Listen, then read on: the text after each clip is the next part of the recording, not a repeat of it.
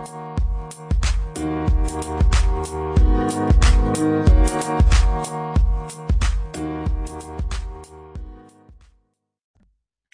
there, just your values through vulnerability host Gary Turner, wrapping up this excellent conversation with Kirsten Holder of Kickstart Development.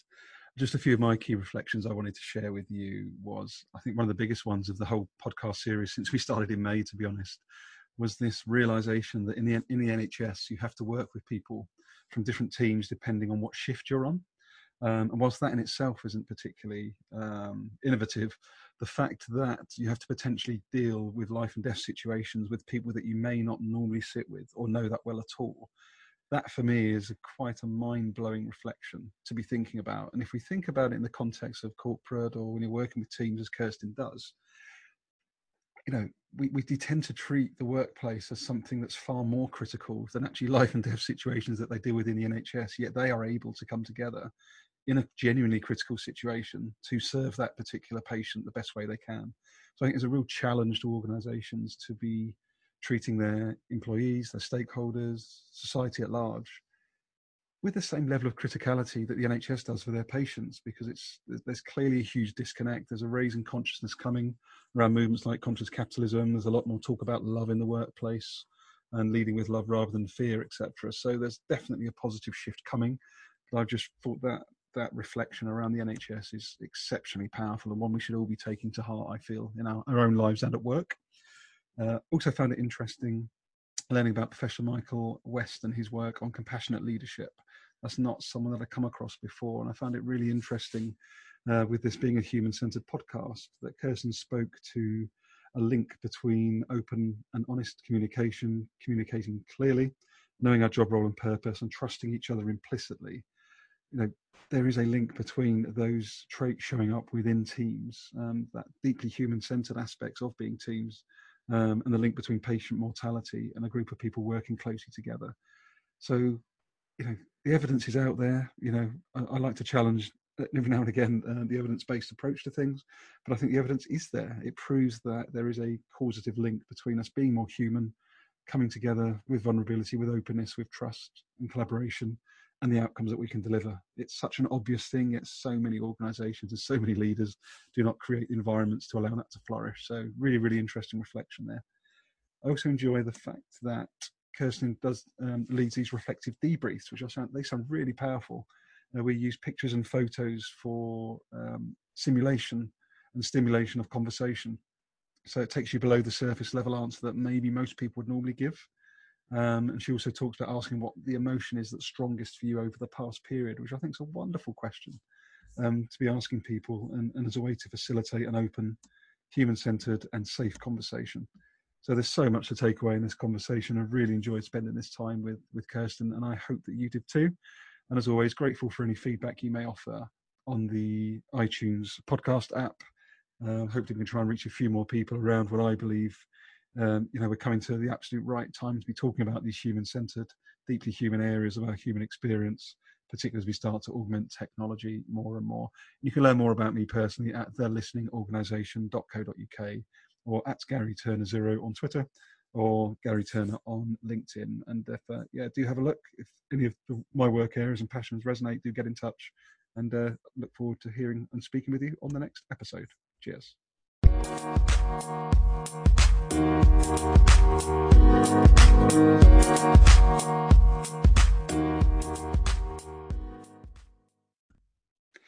Hi there, and welcome to Value Through Vulnerability podcast dedicated to bringing the human back into humanity.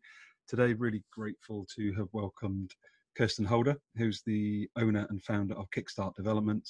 known Kirsten for the last couple of years, as so many of us these days. We met on social media and some of the stuff that I really took away from the conversation with Kirsten today was one around the fact that when she set up her own business a number of years ago, she really wanted to live and die by her own sword. And I think it's a really powerful metaphor, whether we work in, in big corporate or whether we set up our own businesses. I think there is something about, there seems to be a consciousness um, awakening in people wanting to make a contribution bigger than themselves. And whether that be, as I say, in corporate or setting up on their own, people are definitely coming together with the advent of technology to be able to try and make that difference. Um, so I think it's a really exciting development that's coming around. Um, I also enjoyed learning from Kirsten. She spoke about the fact that when she was training uh, in the legal system or she worked in the legal system, she realised that actually you can only have access to the legal system if you have money, and that was something that was really values misaligned um, for Kirsten. So she felt, although it was a really interesting job, she enjoyed working in the industry. Because she was values misaligned, she felt that she couldn't stay in there, and I think there's a really powerful message there for for all of us that are listening. And finally, something that's inspiring Kirsten right now is psychological safety. And I was really grateful to have Amy Edmondson from Harvard Business School onto episode 29 of this podcast. So if you'd like to learn more about psychological safety, do go back to that podcast, episode 29. So I hope you enjoy this podcast with Kirsten Holder of Kickstart Development. And we would look forward, as always, to any feedback you may be willing to offer. Thanks.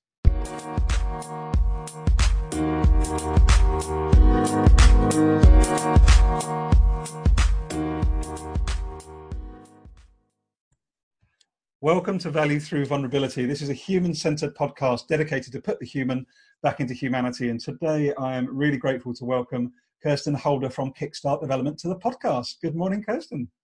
Hello, Gary. Really how nice to be here. Yeah, how are you doing this morning? I'm very good, thank you. The sun is out, and that always makes me feel so much better. Fantastic. As we get going, would you mind letting the listeners know, for those that may not know you, what is your background? Know, what are you doing for work? What are the sort of things you do, Kirsten? And also, what are you passionate about? Uh, so, I set up a business called Kickstart Development it's coming up to 13 years in June this year.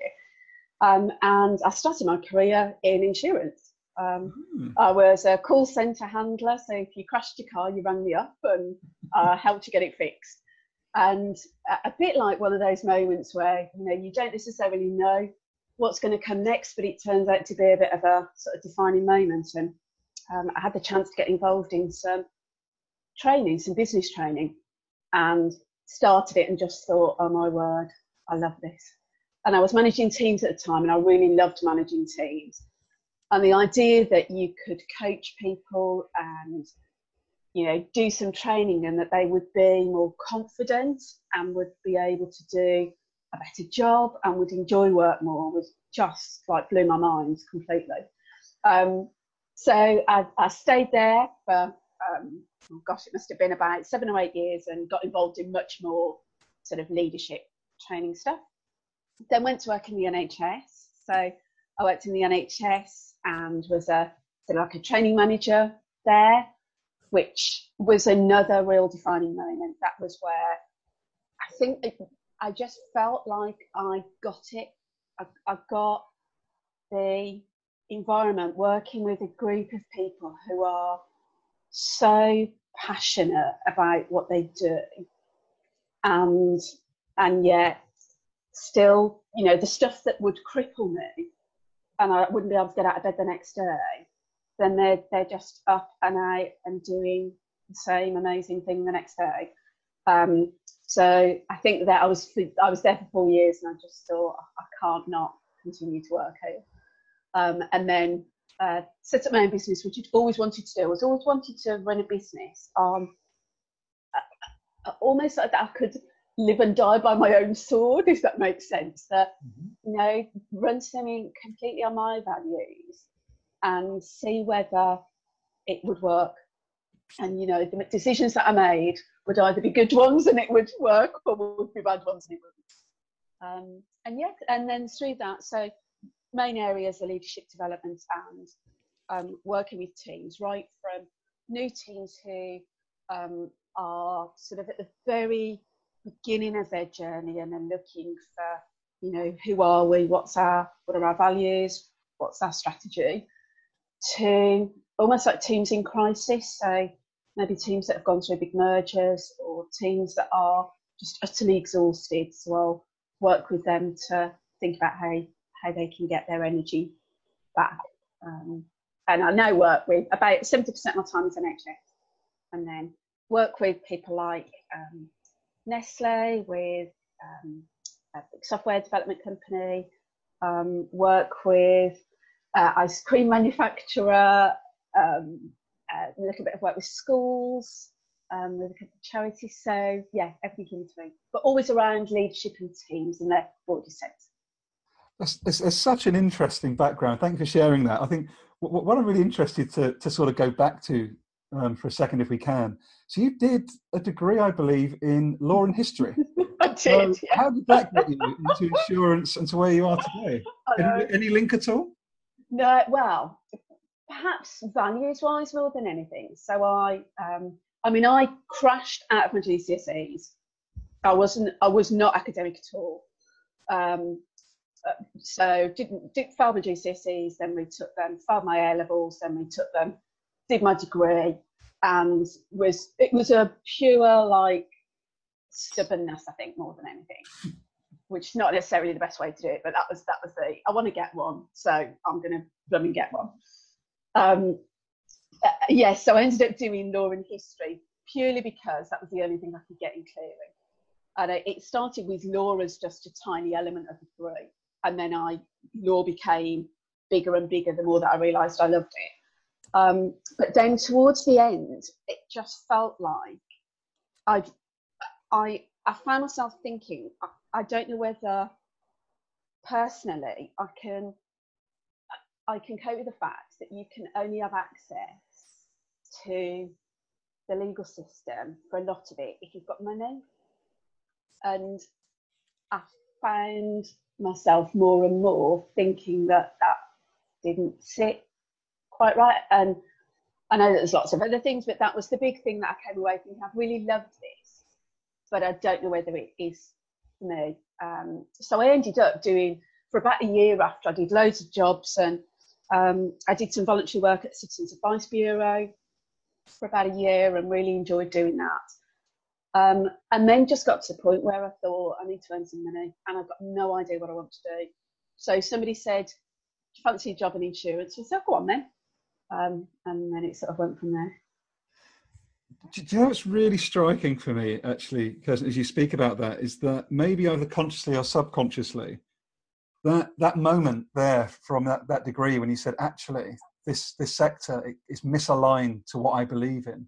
So as much as I love it, I can't do it anymore. That is really powerful.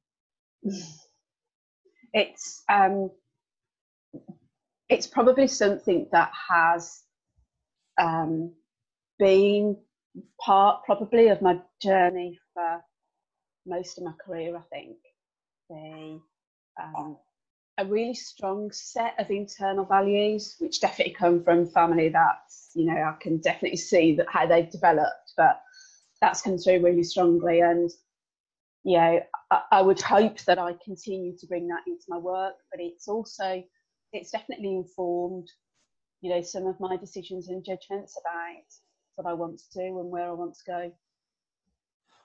Mm, that's, that's, I think it's really helpful as well, and thank you for sharing. I, I was not well, I'm not naturally academic either. I, I, just think the education system for me is one of those bonkers things that you know where else in life do you spend three years and everything rests on the three-hour exam? It's just insane. Yeah.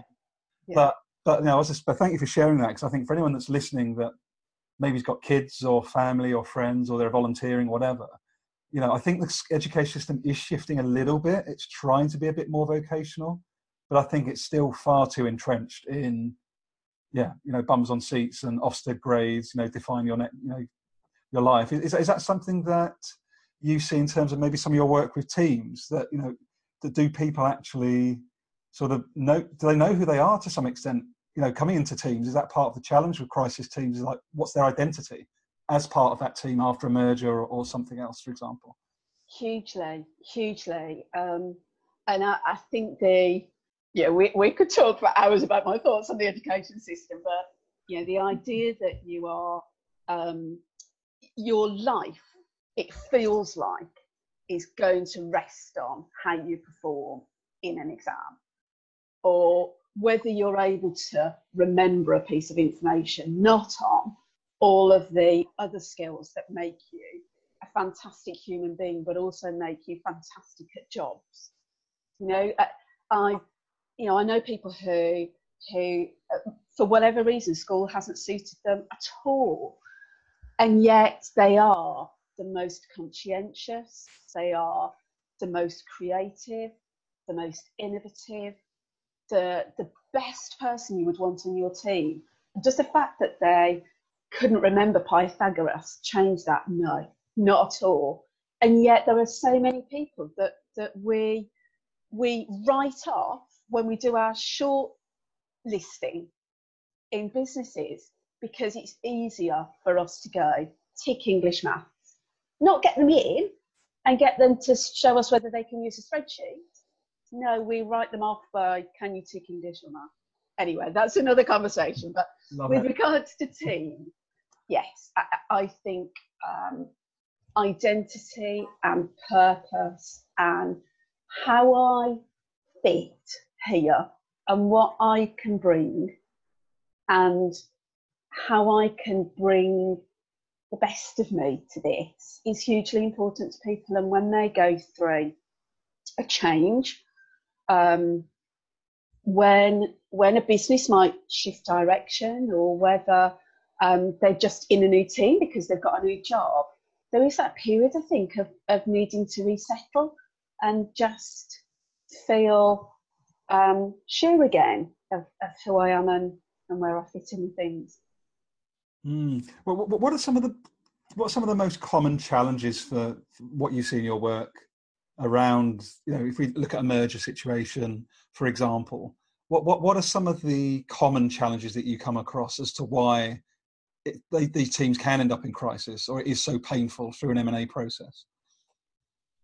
I think that um, there's a really lovely piece of work by um, an uh, Australian with um, a great name. He's called Gary Topchik. and he's, um, I, I read this uh, a number of years ago and it's always stuck in my head. And he, he sort of talks about um, the, the three or four things that have the greatest impact. And it sort of comes really, it's linked to Deci and Ryan's work, if you know about those, which are the, the sort of three motivators that we need. Um, and it's about that people feel um, worried or anxious about a loss of control. So somebody else is choosing my direction for me. Um, a loss of competence or confidence. So I won't be able to be who I was before, whether that's the, you know, the go-to person that somebody went to for an answer or the person that, you know, had huge amounts of expertise and knew my stuff. Um, and also a loss of community. So the support networks that I had before, I don't have anymore, or it feels like I don't have. Um, and I think that those those come up time and time again. And and Ryan's um, work talked about the three motivators that we have are, or that we need are a, um, a sense of autonomy, a sense of belonging, and a sense of competence. And actually, the, you can see there's a real link between those two things. And um, I think what happens is it's a bit like in when we make changes outside of work as well. I think that we we create a um, almost like a, a, a sort of framework around ourselves where everything feels like it has its place, and that helps us then to just go and do what we need to do. And when we change that, whether that's even something like we want to do, like you know, moving house or, you know, moving to a different part of the country or, or moving jobs. Um, however much we want that, there is just a period of we just have to resort things again. So, you know, if we've lost that support network that we might have had in our old house and our old streets, then we just have to find a way to get that back. And I think there's definitely a sense that that people are searching for the point where they can get those things back. And that's not about people not wanting to change, but it's just about we those foundations that have enabled us to just go and do things. We feel more secure to some extent when some of those foundations are back. It's, just, thanks for sharing that. It's really interesting. It's, what's jumping up for me as you talk about that, um, Kirsten, is actually when you talk about loss of control, um, you know, competence and community. Dan Pink's work comes up for me as well around yes, absolutely, yeah. there's, there's, quite a nice alignment between that. And like I say, I love that your use of the word foundation Yeah. So I think in this, you know, I don't want to use the term overused VUCA term, but fundamentally, we're not going to slow down, are we, anytime soon in terms of what's required or technological change, etc. So having that foundation, that as in who am I, what do I believe in, what do I feel part of, that belonging piece. If you've got that, you can be agile and flexible. If you don't have those bedrocks, those anchors, that's really the challenge, isn't it? Which is what I'm, what I'm picking up from you. Yeah, I think so, and I think that's why when you are when you're in a team, so this is probably where with the, the work that I do in the NHS, you, you have um, people who are working with very different teams on a very regular basis. So, you know, according to what shift pattern you're on, you will be working perhaps with a group of different people. And the other thing that you then add into the mix with the NHS is that you will then have to potentially deal with a life and death situation together with with a group of people who aren't your team that you might sit with, you know, in a traditional office sense. So how you build that level of trust and understanding and communication very, very quickly to enable you to do that job is fundamental. And to me, that's where having a a real sense both internally of you know what are my strengths? What what do i bring to a situation? And what is it that helps me to bring that to a situation? So whether that's you know being really um, thinking about how i communicate with other people or being really um, sure about who i am and what my purpose is in this situation or whether it's about overall in a ward or department being really clear about what our purpose is. So, you know, whether I'm on with, you know, Joe and Suki or whether I'm on with Diane and John, it doesn't matter because when we come together, the, the purpose around us is still the same. Oh, that's that's a really powerful example. Like, do you know something? It, it just shows you how much I I'm sure many of us take the NHS for granted. You know, when do any of us sit down like we're doing now to reflect on that moment? You know, when someone you know enters or indeed leaves this earth, like, and that moment of having to come together in a trusting, collaborative, purposeful environment, and you may not even know that person. That that's mind blowing. I've never, you know, I just wouldn't even thought about that. It's one of the examples that I use when I talk about high performing teams, because I don't think you can get a more high performing team than a NHS team in a really critical situation. You know, the the biggest. I remember talking to a um, a group about this a year or so ago, and I was trying to sit down and think about what what those teams did in the, that situation that enabled them to get that result. And the, the one thing that that struck me more than anything was keeping your ego out of it. So you you have to be willing to to to put your own ego to one side to to accept that in this moment whether I really want to raise this view um, but actually I know in my heart it's not it's you know somebody else has just raised it and that's fine um, or whether it's that you know I've got 27 years of experience but actually the person that we've agreed is leading this today has a year's experience and that's right, then those are the things that make that situation really helpful, both for the, the people working together because they understand almost the they understand the um, the guidelines with which they're coming together, if that makes sense. I don't want to say rules, but you know they know when we come together in this moment, that's that's what we're there for. Um, I don't know whether you've you've ever come across a piece of work. Um, it's one of my heroes, and um, it's called Professor Michael West, and he's a, um, a, a, an academic, and he he focuses on teams, and um, he's been a real driver. This in the NHS, they talk about compassionate leadership, and he's been a real driver around that.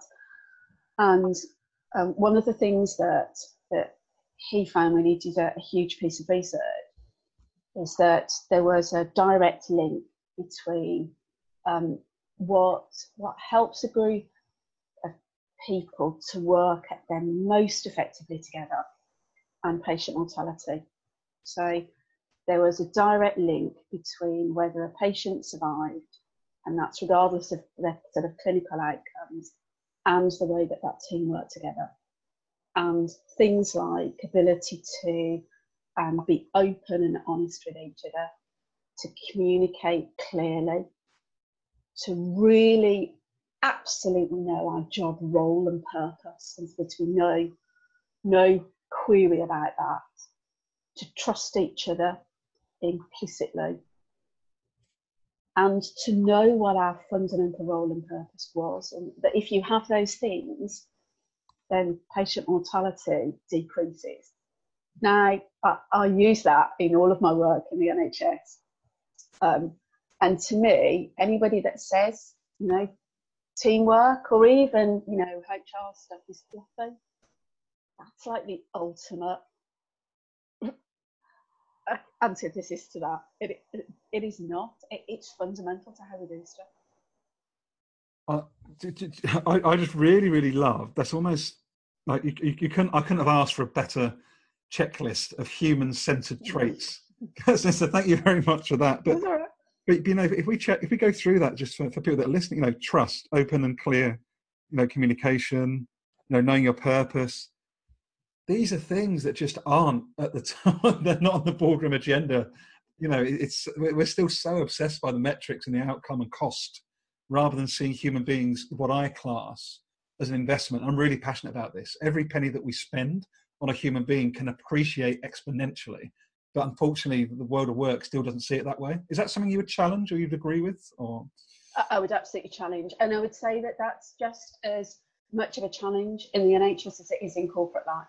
Mm-hmm. You know, just be, just because you are in a in a business that that has people's health as its you know agenda, uh, as opposed to something else, um, doesn't mean that you aren't still trying to run a business, which mm-hmm. means that you know you have to make money go, you know, a certain way. You you have to balance the books. You have to be efficient on all of those things. Um, so yeah, I think I think that there is a sense that the two always have to be combative. That you know it can either be, you know, we are compassionate and, and human centered and all of those things, or we're a really successful business that, you know, drives efficiency and delivers year on year profits. And I don't see it like that. I, I think there is absolutely a place for combining the two. But I think it has to be a true combination. Mm-hmm. I, I don't think you can I don't think you can have them separate. You know, it's a bit like the whole you know, you, can have the greatest mission statement, but if it just sits on a wall, what's the point? You know, it, it has to be something that you. I'd rather there was never a mission statement, but if you went round to a, the business and asked anybody, you know, what's it about here, that they would say something similar. Um, and I think we would.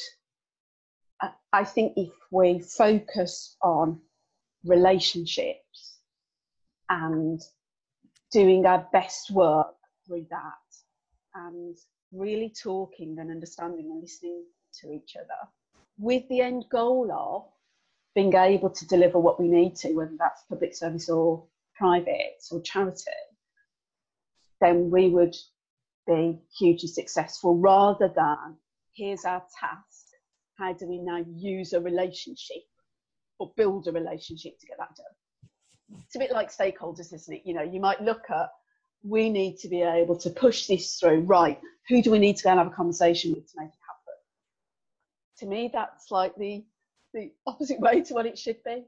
It should be that the relationships are where we focus our attention first. And then as a result of that, it becomes easier then to have our really difficult, tough decisions. And, you know, if you've got a really strong basis of relationships, no, that's not about it, it being nice. You know, we can have really, really strong disagreements. We can, you know, have, we can give each other, you know, some really strong feedback. But the relationship, the foundation is there that, that enables us to then continue our work. It's like Burns model, isn't it? You know, the you know at the at the top we've got peak rapport. You know, and if we can move through each of the stages and we get peak rapport, peak rapport doesn't mean mean you just have lovely conversations. It means we can challenge each other in the strongest terms, but then still be able to say, okay, so what do we need to work on tomorrow? Uh, I, I, think that's certainly one of the, the biggest challenges I see of our time is that ability, particularly in our polarized world right now, is actually the ability to hear and empathize and see something through someone else's eyes. And I think that's one of the USPs of the future for me, I think, is that ability to empathize. Yeah. I feel like, oh, you've got me all, all rolled up and passionate now. love it, love it, love it. Um, if you think a little bit about your sort of work, because before we came on, I'm really interested for you to share with the listeners some of the sort of the workshops that you're running at the moment. Because I found it really interesting um, how you're approaching some of this. If you wouldn't mind just sharing maybe some of the sort of work you've been doing year to date and how that's maybe been a little bit different to normal. Yeah. So um, it, we were having a chat just before we, we came on air about um, some work that I've been doing with teams, and I suppose I had done it. Um, I, had done it perhaps a bit more spontaneously in work um, over the last few years. It had been an activity background, but it's something that I've done a little bit more extensive at the beginning of this year, and it's it's I've been doing something called reflective debriefs with teams, which is has been helping them to um, to look at perhaps the last year um, or the last six months and reflect on that, but using photos and pictures as stimulation. Um, so one of the things that I always think is that you know somebody asks you a question. You know, I don't know whether that's like you know what do you enjoy about work or, or a, question like that. We either go to the surface answer that we give every time somebody asks us that question, which is one that we generally don't think about very much, or we go, how on earth am I going to answer that question? And I've experienced that in all the time that I've been working. So I, for a long time, I've used visuals, I've used cards to try and help people have that conversation.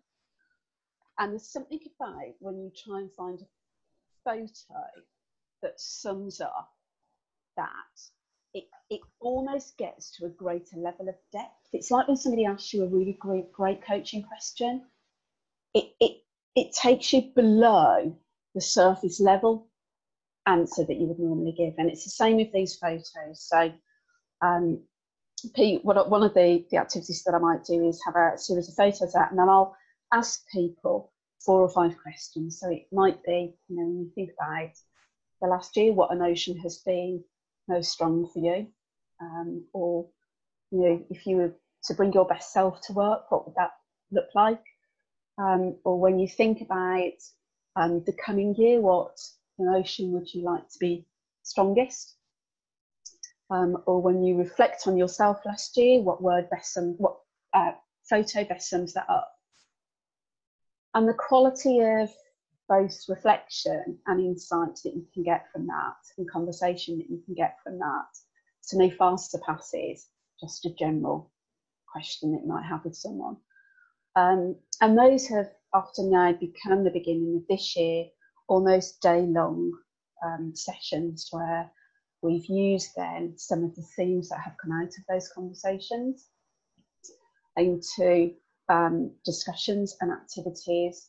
And at the end of that, come up with a, a, a plan of action, which isn't just about the tasks that we need to do or the goals that we want to achieve. It's also about the emotions and feelings that we want to um, either encourage or create at the same time.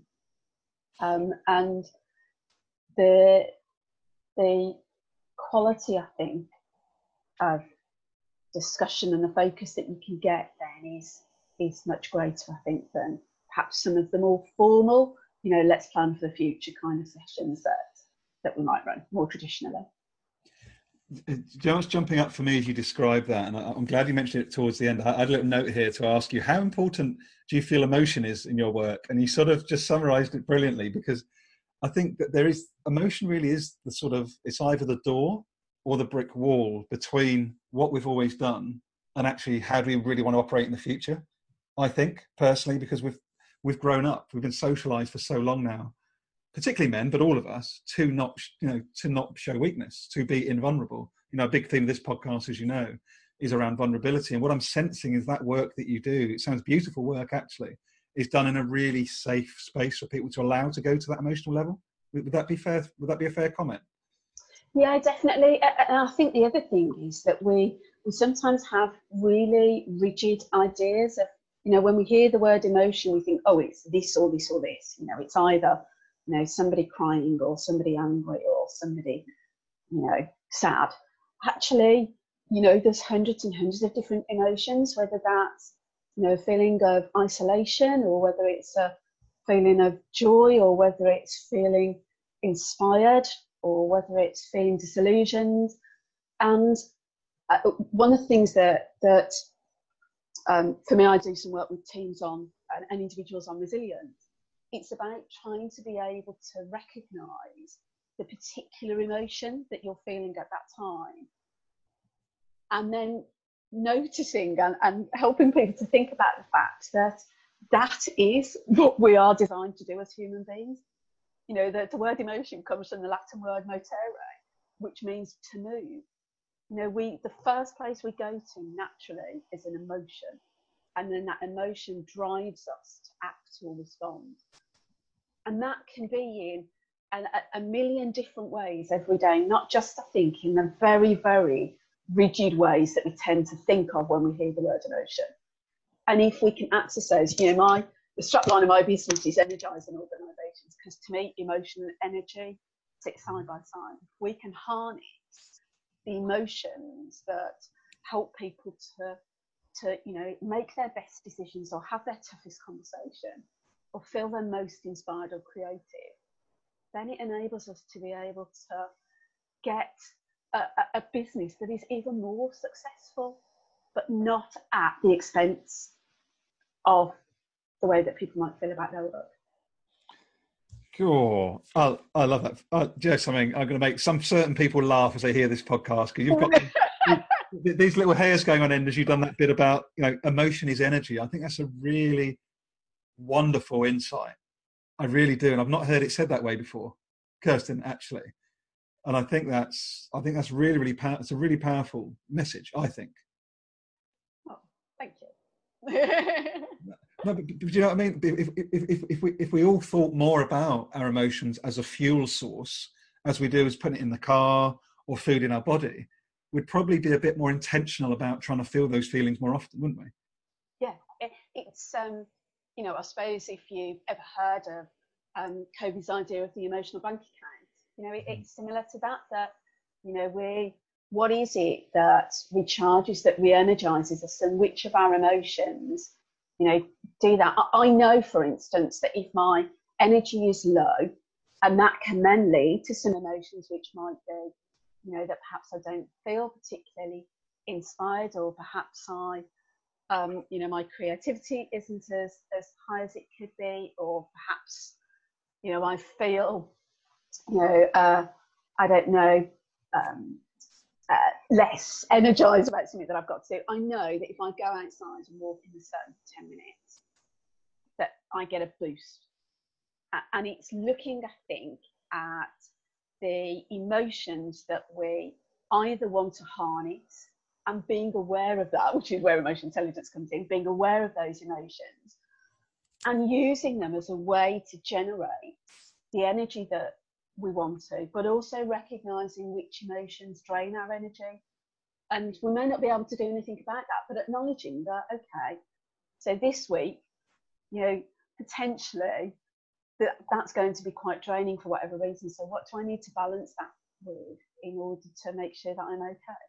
And as a business, what kinds of energies are we creating? And how do we um, help to balance that with different types of energy?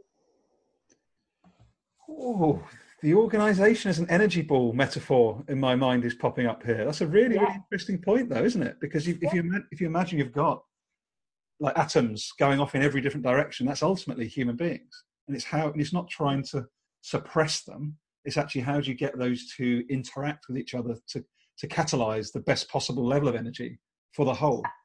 Yeah, absolutely. Yeah, I love that analogy. It's how you um, how you perhaps you know provide a you know a guide, so you know almost like a path. But you know the the whole thing, and I I do not know a lot about science, but what I do know is that isn't it something about you know atoms are attracted or things attract atoms together or something like that. But that to me is the idea that you if you provide a, a strong enough energy source, people will be attracted to it rather than you having to drag them kicking and screaming to it. Oh, my, my science isn't great either, but I just love what you just said because it sounds good. it resonates a lot. Yeah, all no. scientists will be going, oh my word. That's so not the way it happens. It's good enough for you and I. That's fine. no, that's really cool. Though I think that's, that's, that's really really powerful. I love that. I really really love that that, that energy angle. Brilliant. Out of interest, what, just to segue a little bit into just a little bit more about you for for the listeners. Um, who or what is inspiring you the most right now, Kirsten? Oh.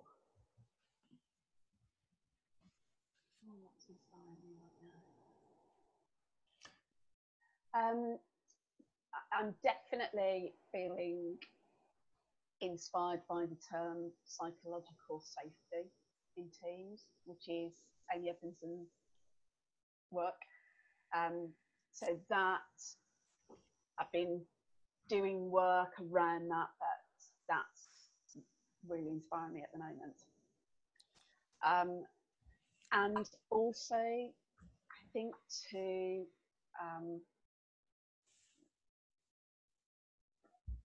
I think there's some things in um, organisations which we are scared of talking about. Um, and I'd love to see us feel the same level of ease in having a conversation about um, what it is that you know isn't working for us at the moment or um, what's not great or what we wish was different. I'd love us to be having those kinds of conversations with the same ease as we do. Where do we need to challenge ourselves with business focus? Because to me, if you're going to work as a team, then actually you have to accept that you know that team's not going to get on all the time, like a family doesn't get on. And I think we then it becomes this massive thing that we we fear and that we feel so apprehensive about approaching. Whereas if we could just accept that, do you know what, as a team, it gets tricky and that's okay. We just need to think about having some conversations around that in the same way as we would saying we're not meeting our target this month. Um, so yeah, that continues to inspire me, I think.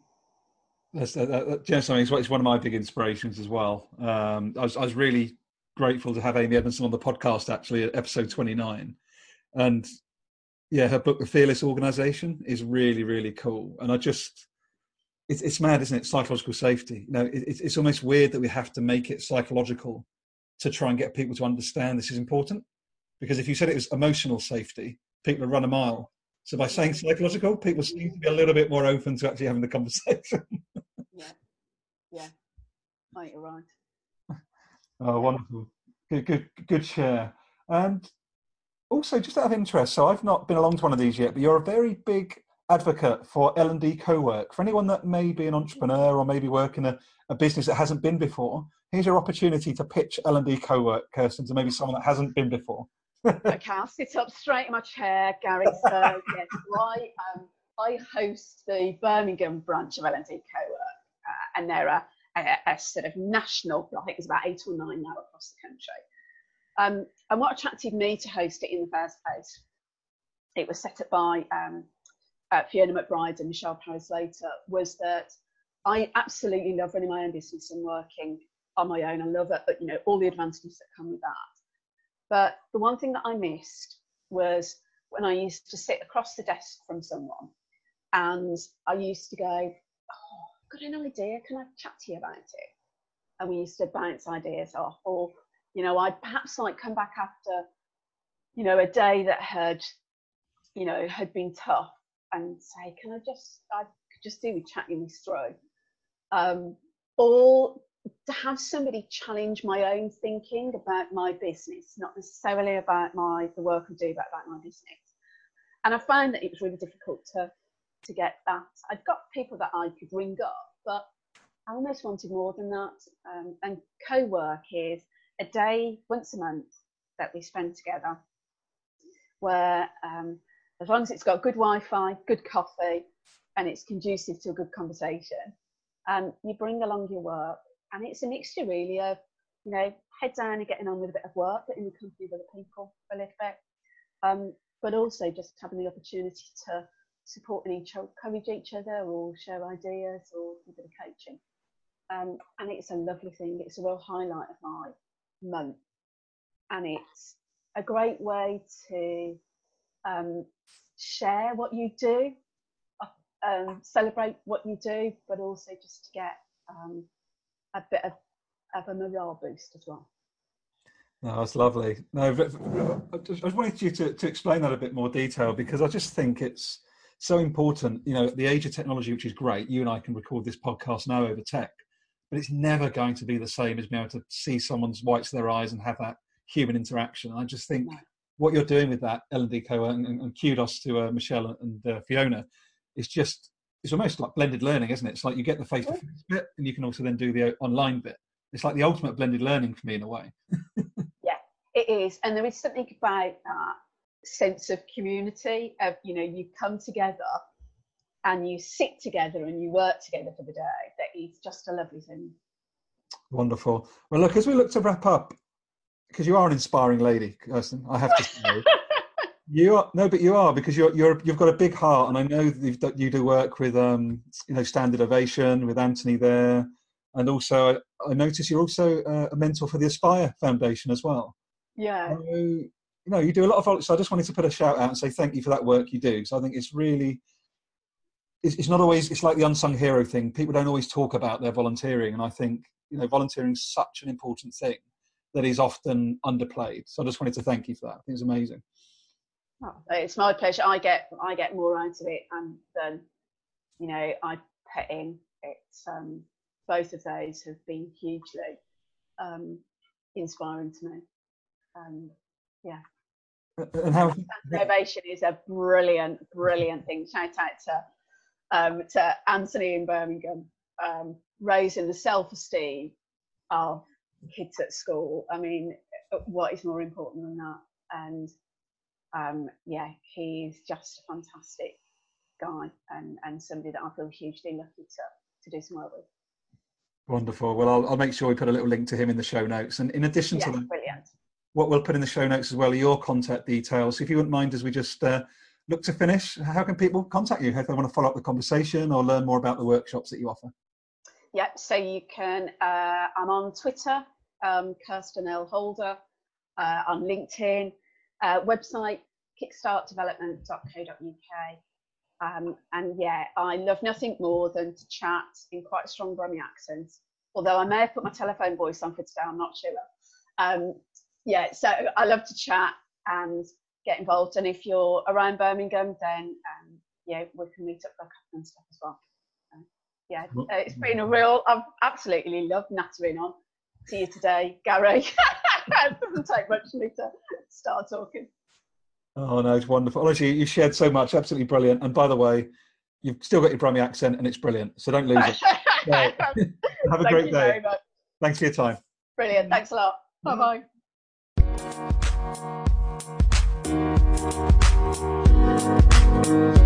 bye.